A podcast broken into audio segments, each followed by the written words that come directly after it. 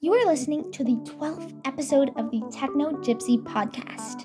In this episode, we had the honor to speak with Dr. Aadeel Akhtar, one of America's top 50 disruptors and MIT Technology's top 35 innovators under 35. Aadeel has his PhD in neuroscience and MS in electrical and computer engineering from the University of Illinois. And as Aadeel went through his education, he realized that he wanted more than just becoming a professor or a medical doctor. Aadeel wanted to make a huge impact in the world by making bionic limbs affordable and accessible to everyone, everywhere in the world. And this is what led Aadeel to founding Psyonic, a revolutionary bionic limb company that has created the world's fastest, first ever touch sensing bionic hand that is covered under Medicare in the United States. And this is called the Ability Hands. In this episode, we talk with Aadeel about the technical aspect of the Ability Hands and also all of the highs and lows becoming a founder. Aadeel shares some incredible pearls of wisdom as he talks about how important having grit is and how you can find the path that will help you to accomplish your goals. So, without further ado, let me welcome Dr. Aadeel Akhtar to the Techno Gypsy podcast.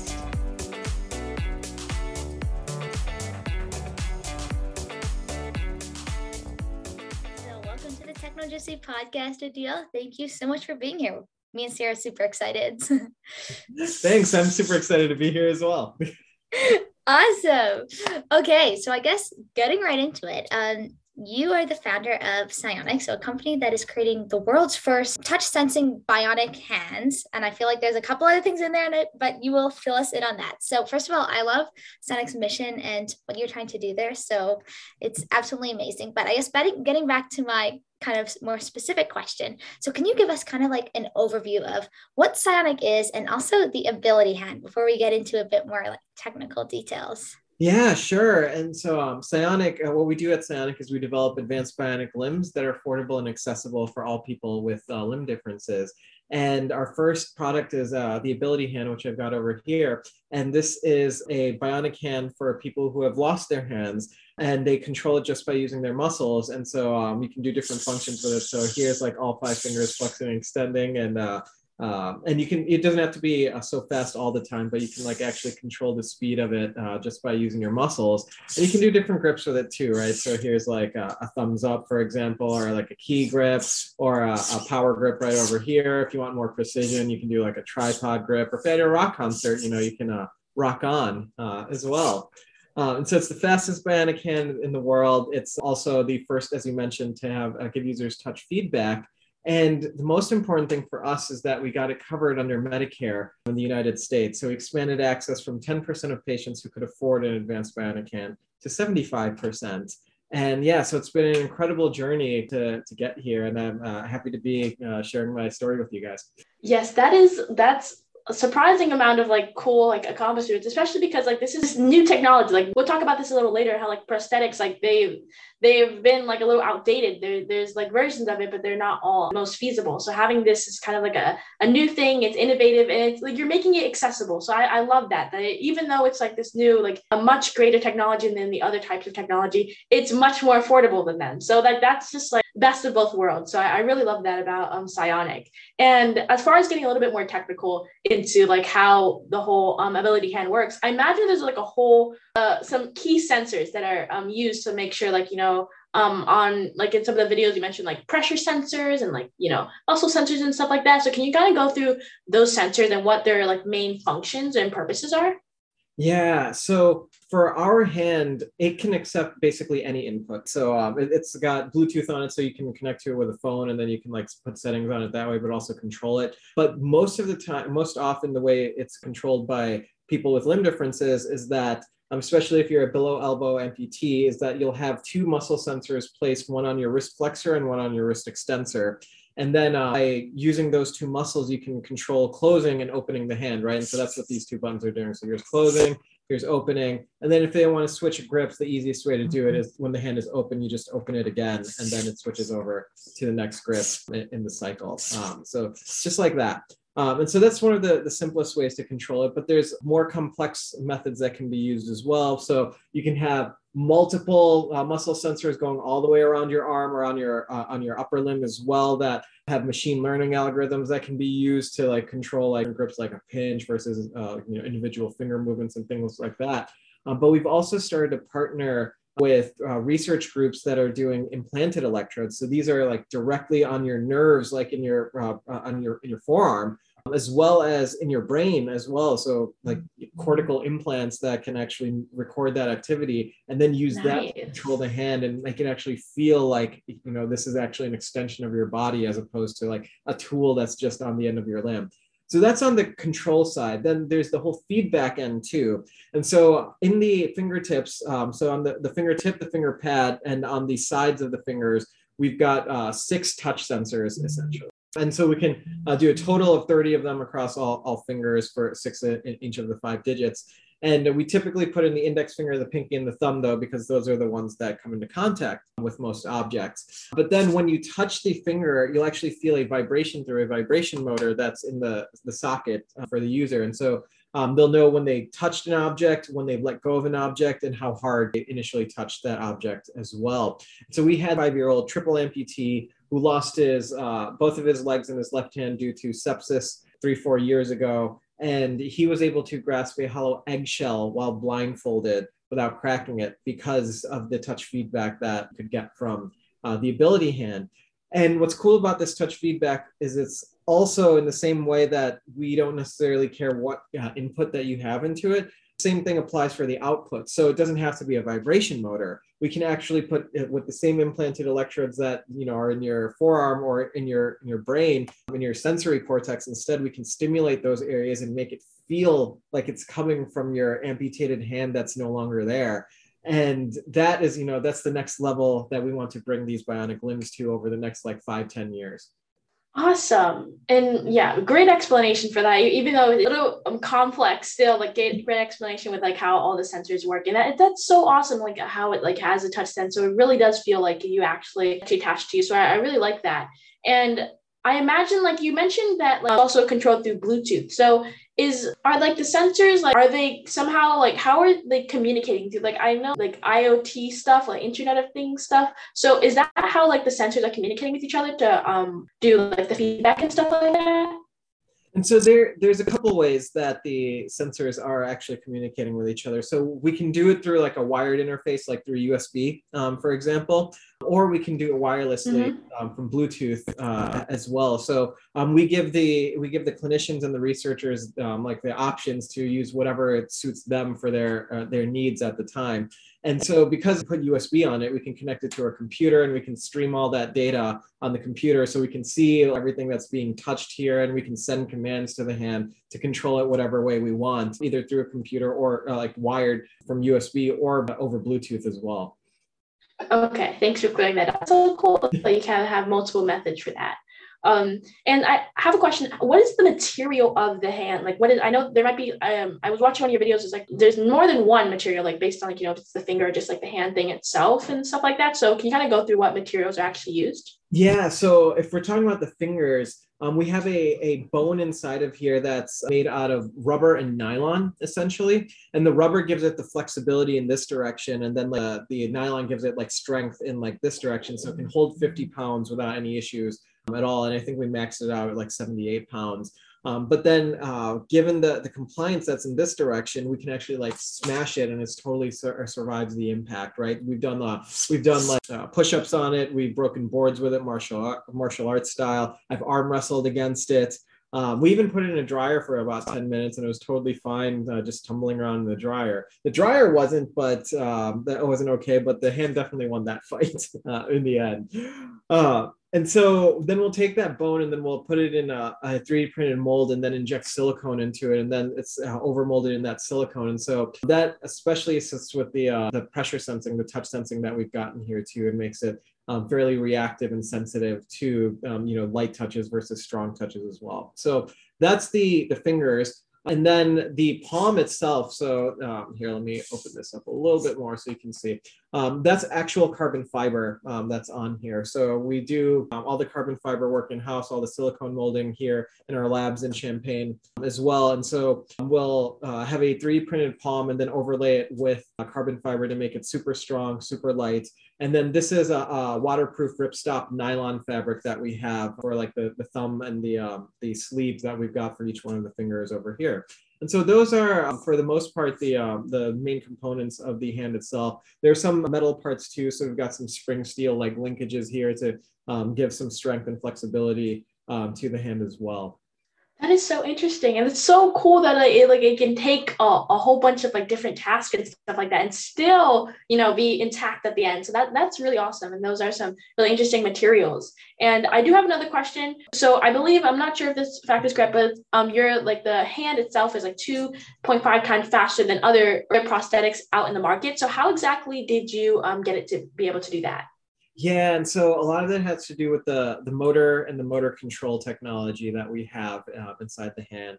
And so we leverage motors that have been common to like uh, drones. Um, so like you know those like drones that you can fly um, uh, like outside and, and take pictures uh, from like way up above.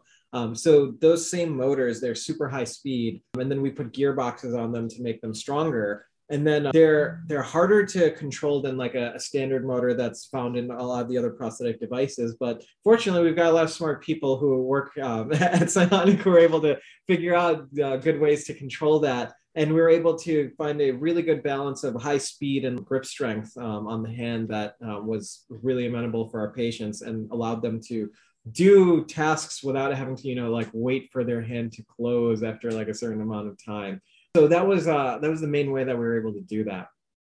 Wow that's so cool. What were like some of the hardest things to kind of like overcome when making the Psyonic hand like either design or technological there's always hurdles and especially coming from like a, a startup uh, environment too right? So it's not just on the technical side but like also the financial side like where are we going to get funding from? Like how how are we going to like pay for like the salaries of like engineers who can like develop this stuff right?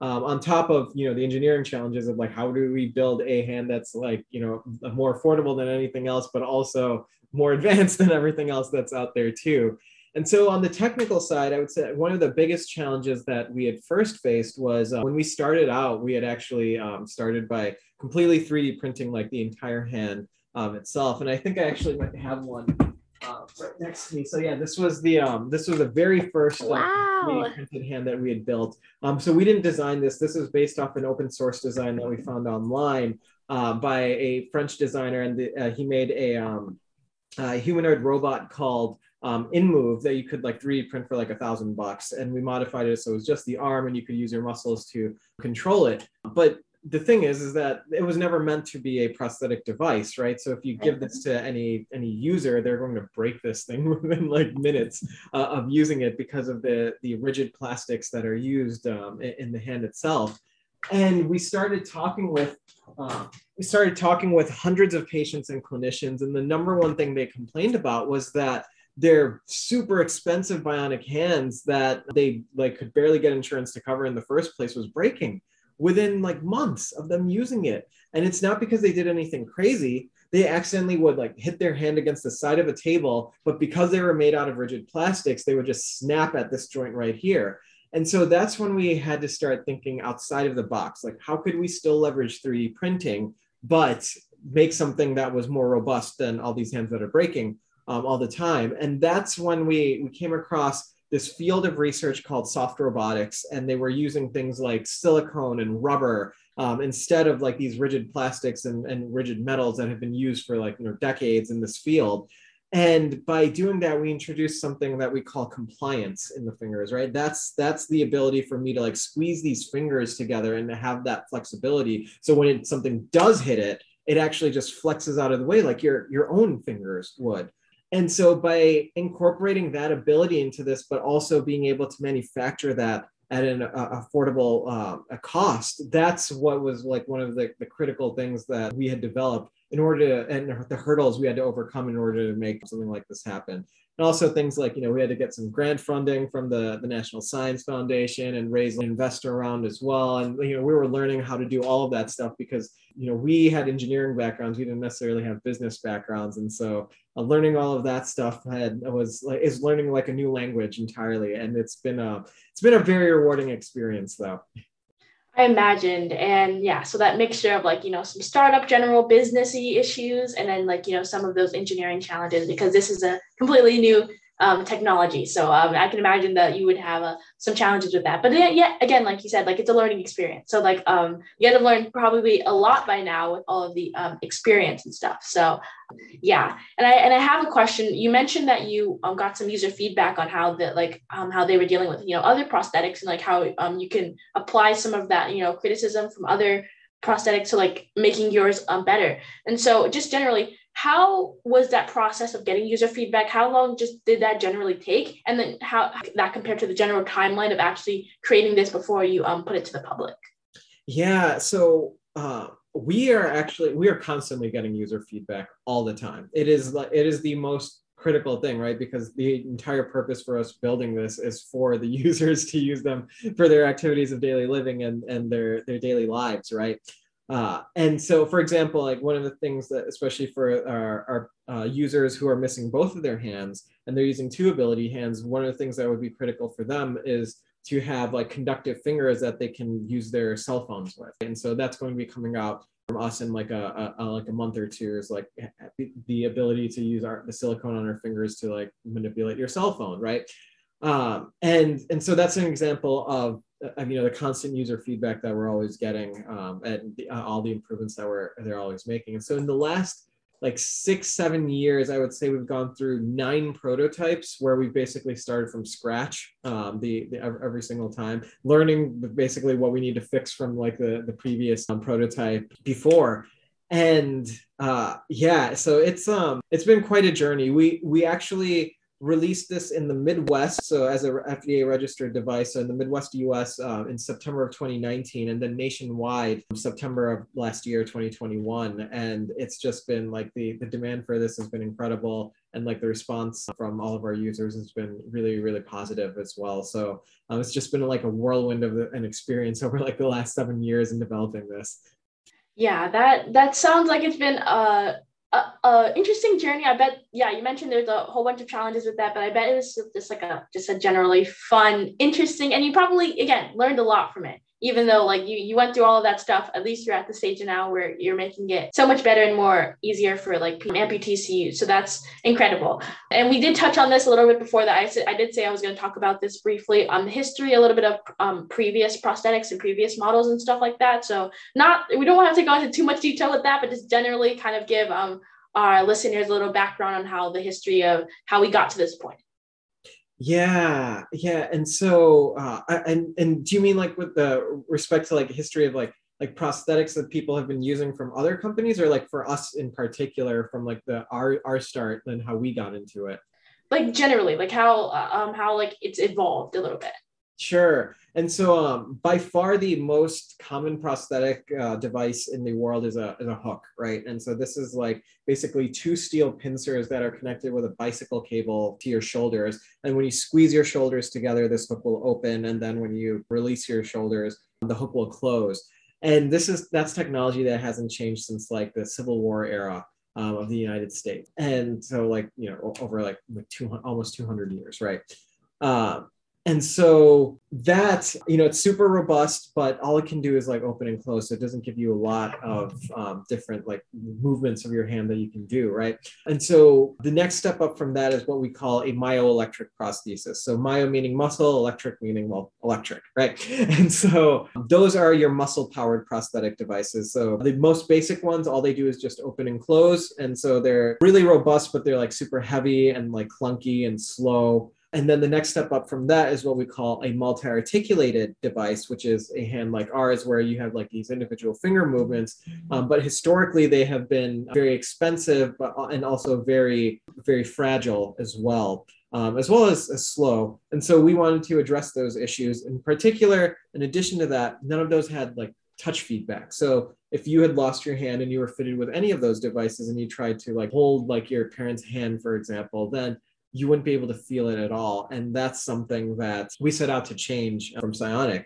And so um, we had gone through, like I mentioned, nine prototypes, starting from these 3D printed devices all the way to using carbon fiber and like uh, silicone instead, and uh, embedding pressure sensors in here and like USB C charging. So you can charge your phone the same way that you charge your arm. Um, you can actually charge your phone from your arm too. It's like another superhuman ability That's so that we cool. for users, right? Uh, and it's just it's just this constant process of iteration and getting user feedback that really drives this whole uh, process forward. Oh, I love that so much. And I guess this kind of leads right into my next question, which was kind of like what inspired you to start um, Psyonic? I know that it's a very kind of powerful story, but I'd love for everybody to kind of hear it as well.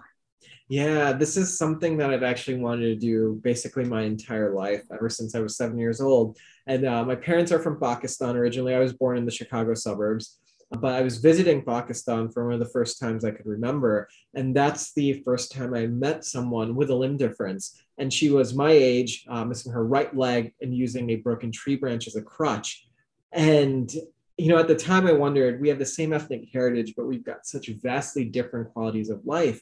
And as I grew older, I began to realize that that was due to a lack of resources, right? Like healthcare, the access, um, like security, financial resources. And that's what inspired me to want to go into this field and develop bionic limbs that not just were advanced, but also accessible to as many people as possible. Oh, no, that's absolutely beautiful. And I think that that's kind of what I find most interesting about Psyonic is how how you want to make it accessible, you know, so that people can actually use it. And I love also what you said about how it's like a resource difference between like different companies, which allows people to not have these things. So I guess this is kind of like a bit philosophical, but um, like kind of as a world, you know, and as you know, um, there are people trying to like solve big problems in the world. How can we kind of like level off this gap that countries have, you know, just like different societies have, you know, like we're so lucky here in North America, you know, we have so much. Um, obviously like most of us, right? Like not everybody does, but you know, lot, lots of people, they live very terrible conditions and they don't have as much as us. So how do you think that we can kind of like leverage that gap so then everybody can have like an ability hand or needs one, you know, that people can have these things that we kind of like take for granted? Yeah. And so uh, a big part of that isn't just having access to the device, but having access to ongoing um, clinical care as well, right? Um, because uh, you know it, it's it's one thing to have the hand, but then it's another thing to like you know learn how to use the hand and incorporate in your daily life. And and uh, typically you can do that here in the states through like occupational therapy and physical therapy, right? Which may not be readily available um, in a in a resource limited setting or, or, or developing country. And to mitigate that from the start, like even before Psyonic uh, even became a, a company, um, we had partnered with a nonprofit organization called the Range of Motion Project. And the Range of Motion Project, they're, a, uh, they're based out of the US, Guatemala, and Ecuador. And their whole mission is to provide prosthetic devices and prosthetic care to those who can't afford them across the world, in particular, those um, three regions. And I think the statistic is that 80% of, of people with amputations are in developing nations, and less than 3% have access to uh, affordable rehabilitative care. And they're trying to change that, uh, training clinicians in these areas so that they can like sustain like ongoing care for um, people with limb differences in these areas and regions. And so I got my PhD from the University of Illinois at Urbana-Champaign, and the founder, the co-founder of the Range of Motion Project is also an alum from the University of Illinois at Urbana-Champaign, and that's how we had gotten in touch. And back in um, in 2014, we got the opportunity to go down to Quito, Ecuador, and try out one of our early like 3D printed hand designs on a patient there who had lost his left hand 35 years prior due to like machine gun fire from a helicopter. He was in the Ecuadorian army, and it was a border war between Ecuador and Peru. And you have to imagine that at the time, you know, the hand was three times the size of an average human hand, like had wires going everywhere, plugged into breadboards, plugged into walls, power supplies, computers, everything, right? Despite that, our, our, our patient Juan, he said in front of like these international news stations that he felt as though a part of him had come back. And it was because he was able to make a pinch with his left hand for the first time in 35 years. And he had actually forgotten how to do it. And we had to retrain his brain in order to remember how to do it by placing a mirror in front of his amputated left side, reflecting his intact right hand. And uh, while he was looking through this mirror, it would trick his brain into thinking his left hand was actually there. And it reactivated those muscles that have been dormant for, for like 35 years, right?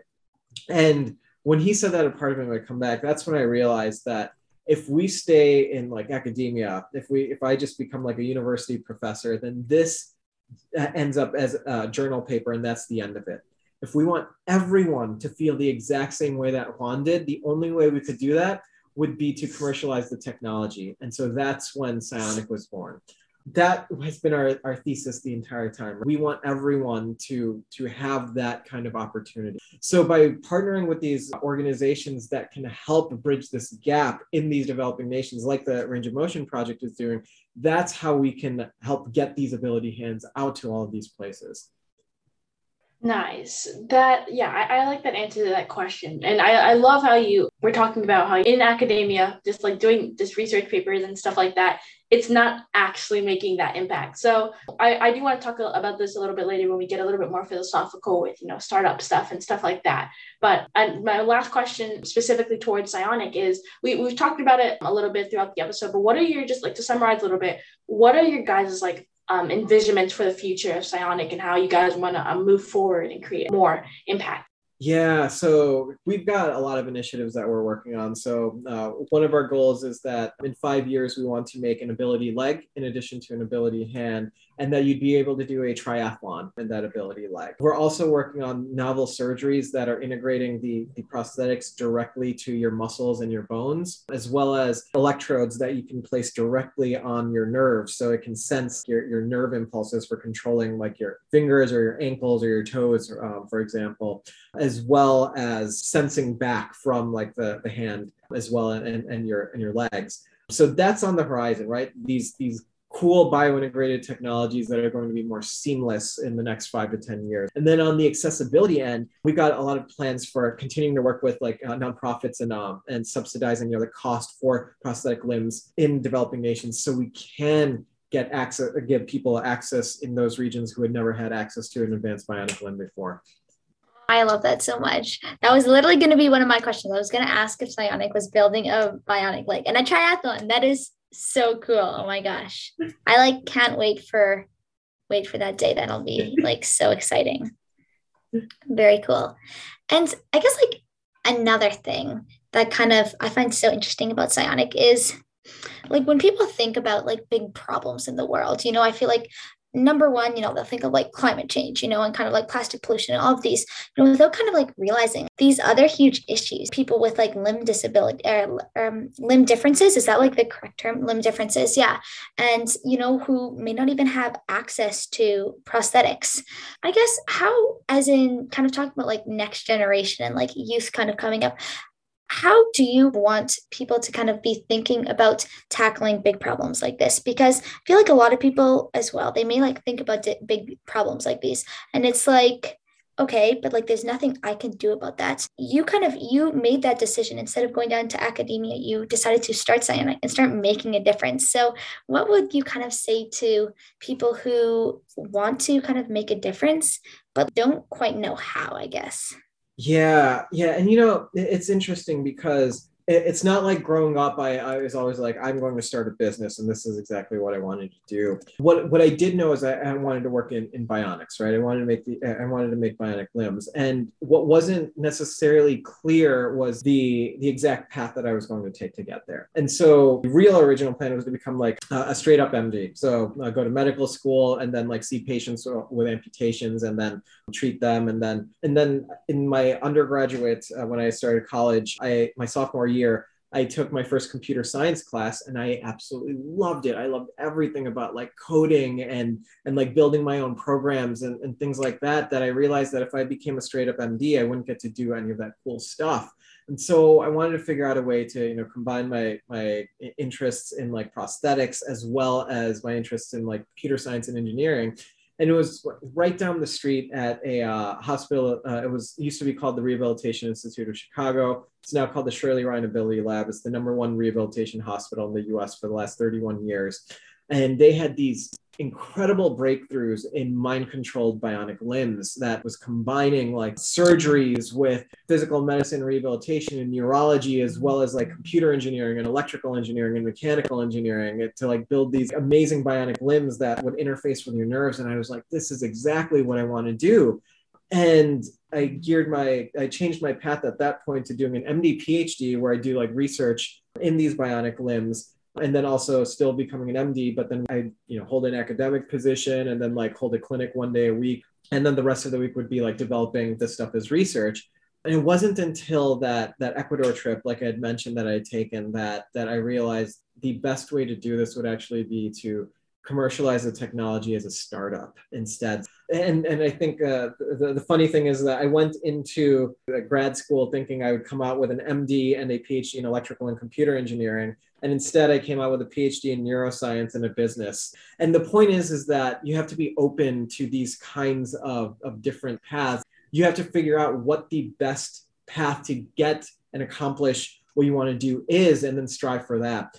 And for example, I was talking with uh, one of my uh, medical school professors, and we, we were at uh, dinner. And one of the things he was telling me in my decision to whether uh, to continue medical school or not was he was like, Aadeel, you know, if you become a, a medical doctor, you will make a very important impact. And it'll be a very good impact, but it'll also be very local, right, to wherever you're practicing.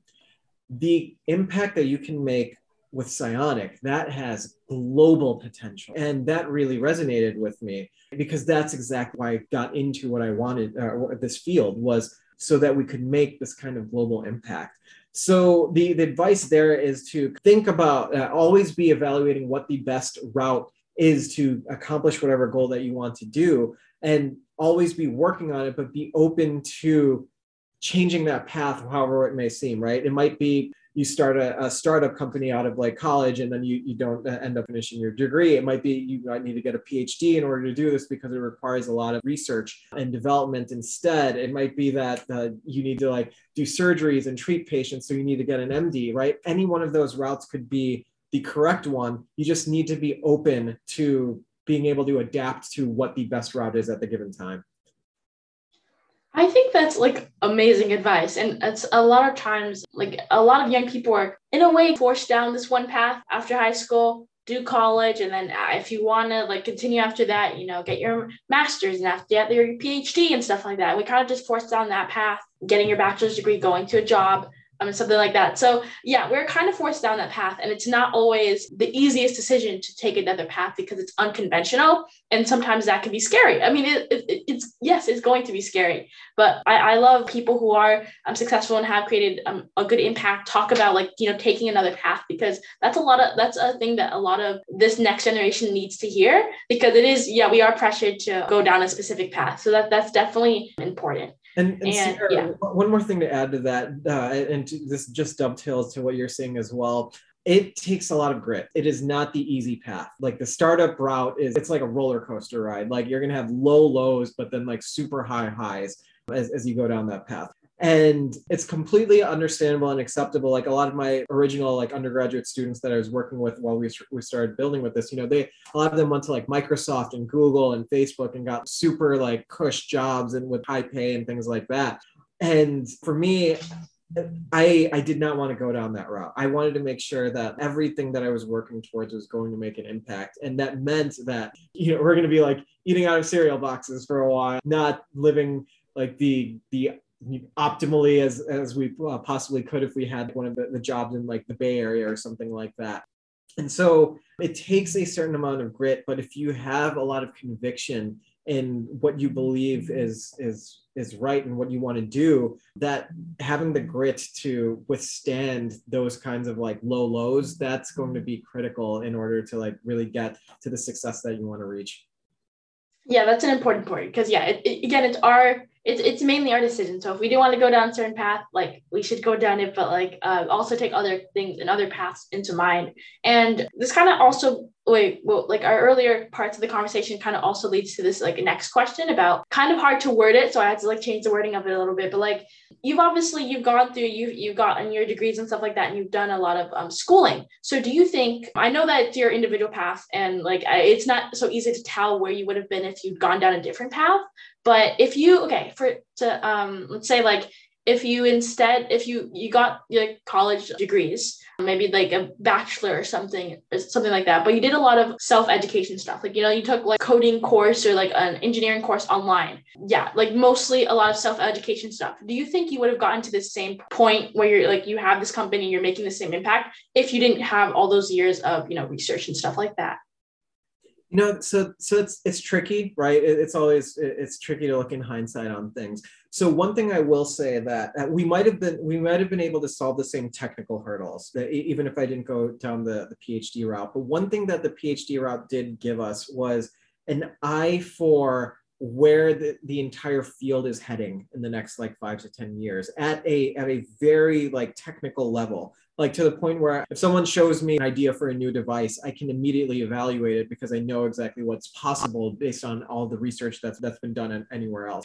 And getting to know that community as well like we've embedded ourselves in that community and that's why we've been able to collaborate with a lot of these researchers who are doing these really technically challenging implanted electrodes in your nervous system and your, your brain and your, your peripheral nerves so that was an advantage that I did definitely get through having gone like the academic route and having access to grants. It, it, made it a little bit easier to get grants from the National Science Foundation to go down that route. Now that being said, I mean, who knows like other avenues we might have taken had I not gone that route or what how things might have been different if I continued on with medical school immediately and if I did that path first. It's hard to tell, but again, I, I, guess this all comes down to always having to reevaluate what you think the best path is and then like committing to that for at least for a certain amount of time until you have enough evidence showing that this is why it's not the best path for example in achieving the, the goals that that you want to right?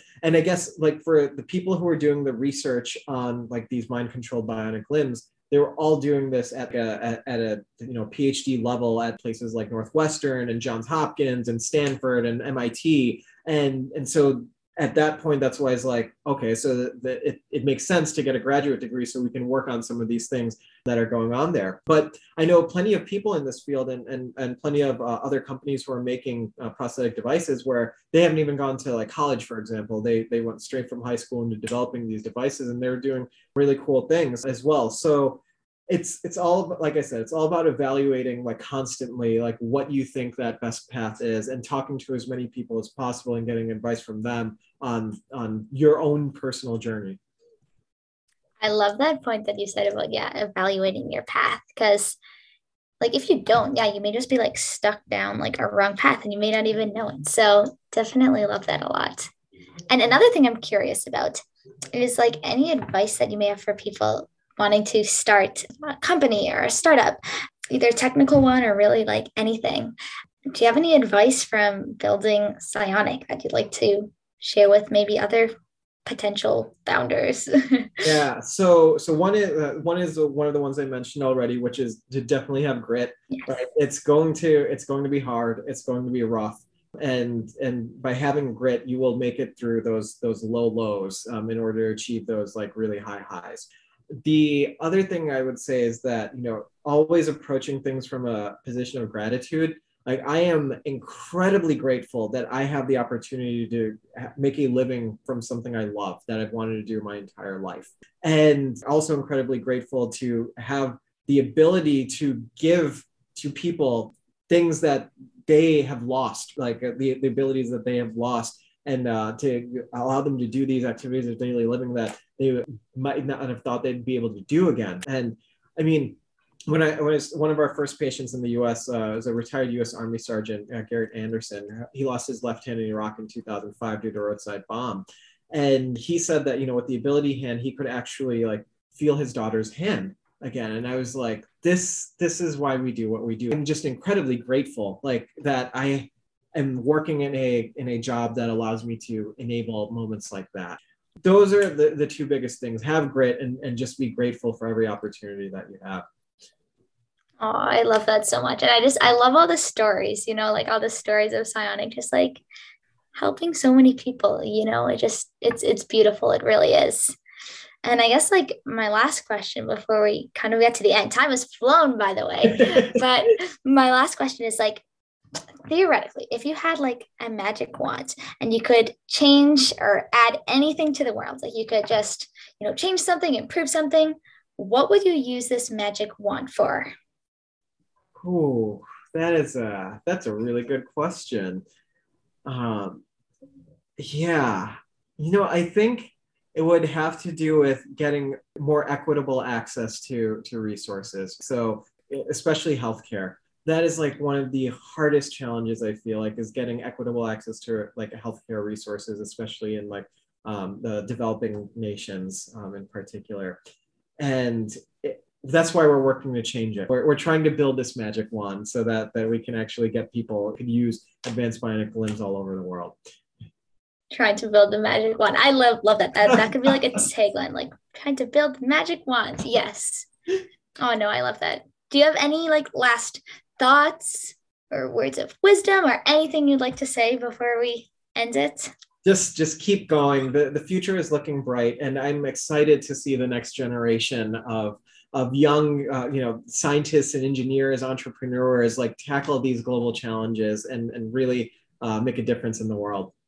Oh well thank you so much Aadeel. We've enjoyed this so much and we're so ins- inspired by Psyonic and what you're doing there. So thank you for your contribution to the world just for improving so many people's lives. And we can't wait to see what's on the future with Psyonic. So thanks so much for your time and have a great day everyone. Thank you. See you guys